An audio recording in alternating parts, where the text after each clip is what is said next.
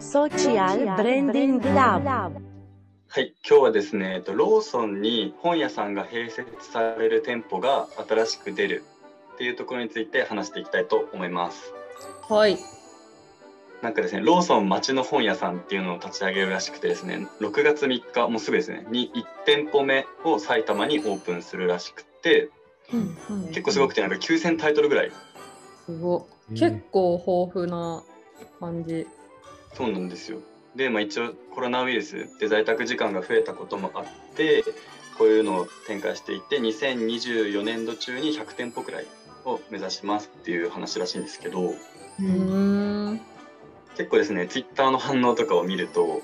なんか24時間好きな時に書籍が買えるんだったら最高だなみたいなはいはいはいはい。話があれば、なんかこうして町の本屋さんがまた一つ潰れていくのであったみたいな。なるほどね。うん、あと店員さんが本の管理も覚えて食べ物の管理も覚えてって大丈夫かみたいなああ。心配の声もあったりとか、うんそういうのがうんとかを心配してるとか。うん、SNS 上はそんな声があるんですけどどうですかねなんか私、神奈川出身なんですけど、神奈川に、まあ、3F っていうコンビニがあって、3F はなんか店舗の半分本屋だったんですよね。私の家の近くにあった。うんうんうんなんかあんまりそんなになんか、めちゃびっくりっていう感じではないかもです、私。なんかツイッターの中でもなんかその 3F 勢が言ってました別に新しくなったみた いな 3F 元からそうだけどみたいなはいはいは言いいまはしいた。よ 3F 勢利点としてはさっきそのアクニャンが言ってたみたいにやっぱ夜中とかでも本変えたりするなんかやっぱ仕事とか忙しくて夜になった時って本屋空いてなかったりするからそういう意味でのなんだろう夜だけど本屋行けるみたいな気持ち はあるかもこれ立ち読みの制限はつくんですかね。ねそれ思いますあよーねなるほどコンビニといえば立ち読みしかもあれってコンビニって立ち読みしてる人を見て人が来るらしいんですよねああ、だからね、あの窓側に。そうそうそう、んだからんうんうん一定数効果があるとするけど全部立ち読みされてもねブックオフ状態になっちゃいますよね。あでも最近あれだ、窓側はイートインの席になってる気がする。立ち読みできあてるし、あのバンドとかテープとうんかうん立うんち読みできなくなってるから、立ってる人はあんま見かけないけど、イートインの席が 窓側にいて、イートインの人が客寄せになってるのかな、今は。ー お店に人いるよみたいなねうん、本屋遠い問題ありませんかある。あ最寄りの本屋って、蔦屋書店とか、 なんか駅ちょっと変わるな、みたいなうん。感じなんで、ーなる最ほ寄どり駅ねないですよね。多くて大きいとこしかないかも。確かうんに確かになんか私の最寄りはなんかでかい本屋あるんですけどなんかその本屋って基本駅にしかないから駅から遠い人とかはちょっとなんていうんですかね本屋フラッと行こうじゃなくて結構ちゃんと着替えたりとか しなきゃいけないけどコンビニだったらなんかだるぎで行ってもいいよなうんみたいなのはそうあるかも。なんか僕の中では今、ガチ本屋かアマゾンかの2択なんですよね。なんで、なるほどなるほどこの中間ってどういうやつするんだろう、自分っていうのは結構気になりますね。うんなんかツイッターでも町の本屋を潰す三大勢力みたいので、アマゾ ン、アマゾンと、はいあとそもそはも Kindle と、ういん。で今回のローソンが新しいまなんか敵だよねみたいなの書いてあったんですけど、うんうんそもそも電子書籍なんですかね。僕全く読まないんですよね、苦手で。結構若い子みんな本当漫画とか電子書籍みたいな。ああ。ああ、漫画、まあ私は買っちゃうな、本は。私両方読むんですけど、本も普通にリアルな本も買うし、アプリでも漫画読む。からなんか買いたいっていう層は普通にいそうですけどね、Kindle も読んでるけど、みたいな。 な Kindle って買ったことを忘れちゃうんですよね。